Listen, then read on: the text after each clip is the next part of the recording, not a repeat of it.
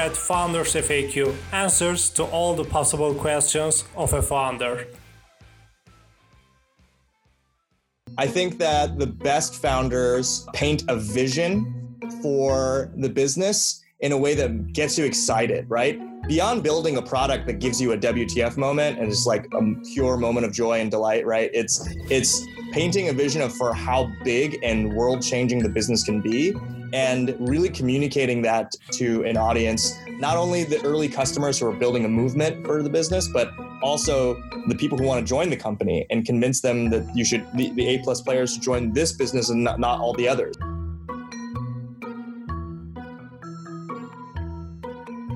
Welcome to Founders FAQ. Today, my guest is Shawn. Shawn is an early stage investor at Floodgate. Previously, he was managing partner at Dorm Room Fund and led 27 investments made across various verticals. He was also in the international expansion of Square.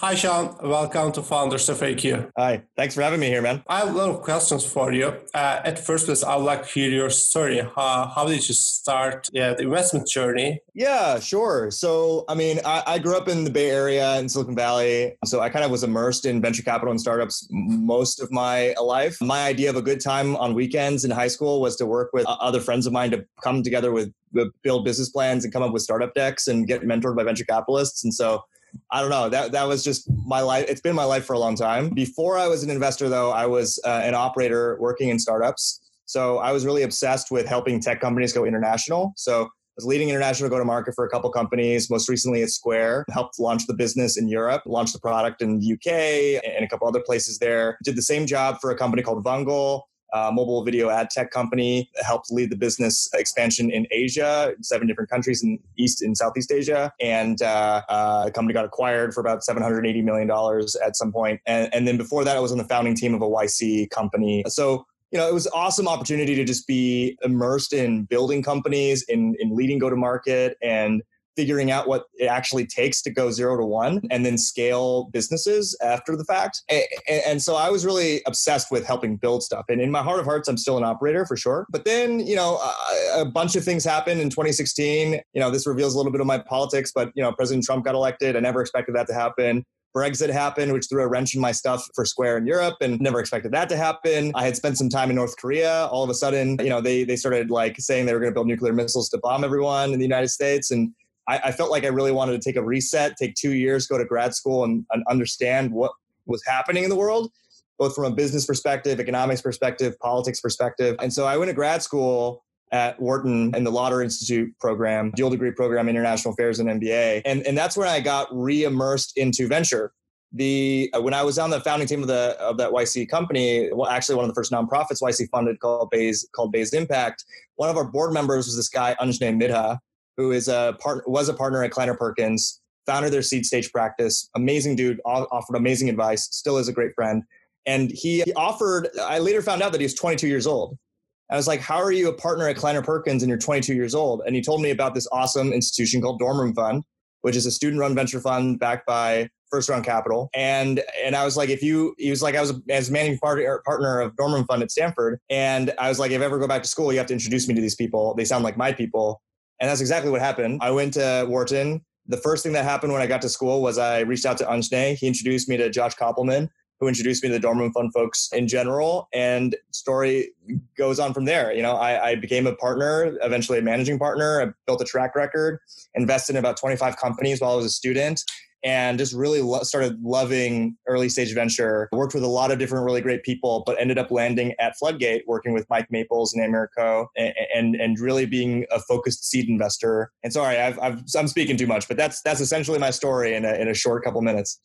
Yeah, that's great. And my next question is uh, while you're investing, when you first met the founder, how do you evaluate the founder at first? I think there are at Floodgate, I think that I've been trained in a certain way, and I think it's um, very specific.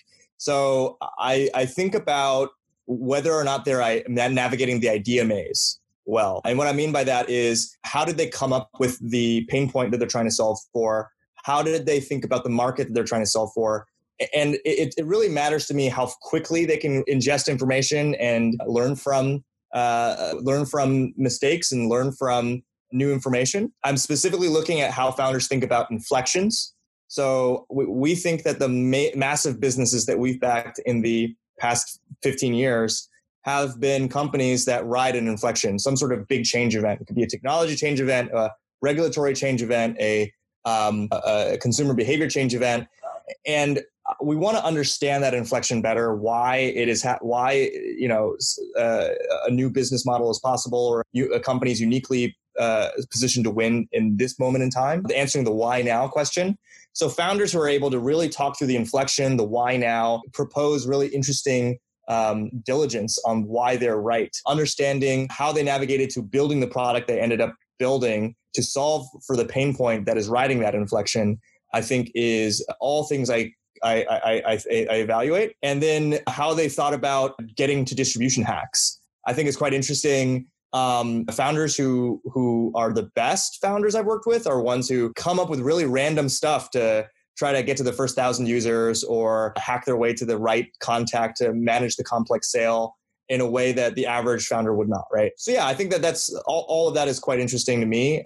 That's just surface stuff though I get it. And while uh, they are pitching their startup, other than traction or other kind of metrics, what do you look for for the founder, like showing his or her selling skills? Because she needs to sell it to investors, she needs to sell it to new A plus team members, she needs to sell it to the customers. So, what do you look for for a founder other than just traction or other kind of stuff? Yeah, I mean, charisma goes a long way, right? I think that the best founders paint a vision for the business in a way that gets you excited, right? Beyond building a product that gives you a WTF moment and it's like a pure moment of joy and delight, right? It's it's painting a vision of for how big and world changing the business can be and really communicating that to an audience, not only the early customers who are building a movement for the business, but also the people who want to join the company and convince them that you should the, the a plus players should join this business and not, not all the others right? So charisma and movement ability to build a movement i think and ability to paint a big vision of, of a massive business are, are, things i care about. I also think that the the the culture that a founder sets for the company right from the start tying the the mission and vision of the company to a to a set of values is important. So i, I I still think back to this day about my time at Square working with Jack Dorsey. You know, in, when you walk into the lobby of Square, in the on the wall there is a giant in giant letters it says economic empowerment. And you know, if you ever talk to Jack or you hear him speak, he talks a lot about why did he co-found Square? It's because he cares so much about this problem, economic empowerment. It's one of his three main problems that he wants to dedicate his life to solve. And you can tell he cares about it. And every person he hired through Square, especially in the early team, really cared about it. When you interview at Square, at least when I interviewed at Square, there was a whole section of the interview dedicated just asking questions about why do you care about this problem? Why do you care about solving problems for merchants and sellers? That is ingrained in the business. And to this day, when I talk to really amazing executives at teams, those A plus players you're talking about. So, so one initiative I run at here at Floodgate is called the Anchor List. It's essentially a, a Midas list, Forbes 30 under 30 type list for the best startup executives we that we could find, right? And um, you know whether it's the head of design at DoorDash or the head of product at Nextdoor, all every single one of them talks about this culture thing, right? And the culture starts from the very beginning, from the founders. And so understanding why a business is their life's work and, and very credibly why they would want to dedicate their entire life to it is is is also very important to me. Mm-hmm, mm-hmm, I get it. And while they're raising their rounds, they need to reach the right partner because uh, if it's a price round, he or she will join the board as well. So how, how do you select the right partner, especially for the price round as a lead investor? Like uh, should they start it like before five, six months ago? Like what's your recommendation for founders? Yeah, I think if you're going to talk to partners, it helps that you know that the part that you're on thesis for the partner, right? I think there's different investors who, you know, there's there's many different ways to invest, but I think the founder, the partners that I've found to be most helpful are the ones who've been thinking about a particular sector or a particular problem for a while. They're bringing together study groups. Like my partner Ann puts together study groups of interesting people in a particular space that she cares about and just consistently meets with them to talk through what are the pain points? What are the uh, best ways to solve uh, that pain point? And so better to be working with someone who's been thinking about the problem for a while and been around those people and been around people you could potentially hire than uh, a partner who's just reactive and just heard about a great deal and kind of just wants to get in for getting in sake, right? Even even if it's a good deal. Um, so so being around partners who've been thinking about the problem, you can back channel around with other people in your space to figure out who really is thoughtful about it. Speaking to the associates and principals and partners who are writing about your space, I think is important. Um, but at the end of the day, you can't know uh, the dynamics of a partnership until you talk to someone on the inside. So this is why I also think it's really important to talk to you know principals and associates, senior associates like myself. Like it's it's we're a resource, so I can tell you which partner is probably more likely to do, uh, uh, who's more likely to be interested in your business model versus another partner, right? Maybe a partner was really interested in your space but doesn't like marketplaces, or is really interested in marketplaces but it is is very generalist about it, but wants to see certain metrics before they engage with you, right? That inside knowledge you can't really figure out until you speak to founders who have pitched those partners or unless you speak to, to, to the junior team, right? I would encourage you to just do a lot of the homework to figure out the people around the, the, the in the influential circle around that partnership who is really actually the decision maker what do they really care about what are their their their benchmarks in their mind that they like to see and who's been actually thinking about a problem for a while i think that's that's my high level take. I get it. And after this stage, you have great board members and it's kind of top notch team of a founder. And how do they leverage these board members uh, while scaling their companies? Yeah, I, I think that you should. A great board member is one who is making you think. It depends on the stage of the company, right? But I, I sit in seed and pre-seed and Series A in some cases. And in all of those companies, the best board members help you think through the zero to one. The worst thing you can do for your business is to grow when you're not, we're not ready to grow or to put gas on growth when you're not ready to grow, right? So, you know, uh, a, port, a board member that advises you to not hire a head of growth when you haven't even gotten product market fit yet, right? That's a great board member. A board member who helps you think through who is the right customer you should be building for, what are the right feature sets to be building for, what milestones you need to be hitting in the next six months or 12 months before you start socializing with other investors people who board members who can introduce you to investors. That's that last point is a bare minimum. I think every investor can do that right? But the best board members are helping you think through your biggest challenges your zero to one your go to market your product development and being honest with you about not uh, not making premature decisions like the wrong hires or or investing in a part of the business before you're ready for it right? Also to be honest i think they'll help you think through fundraising in a way that doesn't optimize for the best valuation at the earliest time. I think sometimes that isn't also always the best thing to do because you have to grow into your valuations right? If you yeah, i've seen a lot of companies who raise crazy rounds these these especially now right? And then when they're ready to raise their next round of financing their metrics just don't measure up to what is expected for because they just raised too much before they burn too fast so anyways i think that great board members at least the ones i've seen in action are are in that realm I get it. I get it. And my last question is for uh, after the pandemic season, how do you see like SF will be hot again? And what do you recommend for founders while starting their companies? And the investment thesis of VCs are changing in the next couple years. I don't know. What do you say about this? Yeah.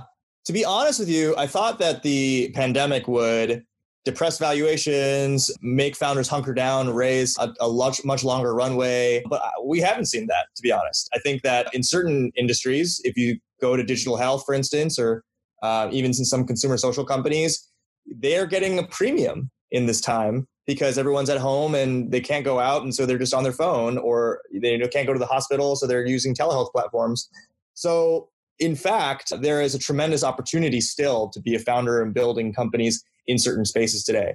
I expect certain spaces that have been depressed to rebound after the pandemic for sure. Travel, food delivery, um, restaurant servicing, like that's all of those businesses will will will there is a space for them after the pandemic for sure right so so i think that it's an exciting time to be an investor exciting time to be a founder um, you know covid accelerated the timeline for technology adoption in many many ways right we think about all the kids who are growing up native on Zoom. You think about all of the um, all of the e-commerce activity that's happened, right? Jumping up by orders of magnitude that we haven't seen before. It is an interesting time to be building companies now, and so I wouldn't say like wait until the pandemic's over and build a company. I think the answer is build a company now, especially because talent is distributed and remote, especially you know, especially because the capital's there. So yeah, I, I don't know that it's necessarily like wait until the pandemic to build something. It won't be like if there will be different inflections when the pandemic's over, but it's it's the changes are happening now. Perfect. Yeah, Shawn, these are all my questions. Thank for coming to Founders FAQ. Thank you, man. It was awesome to be here.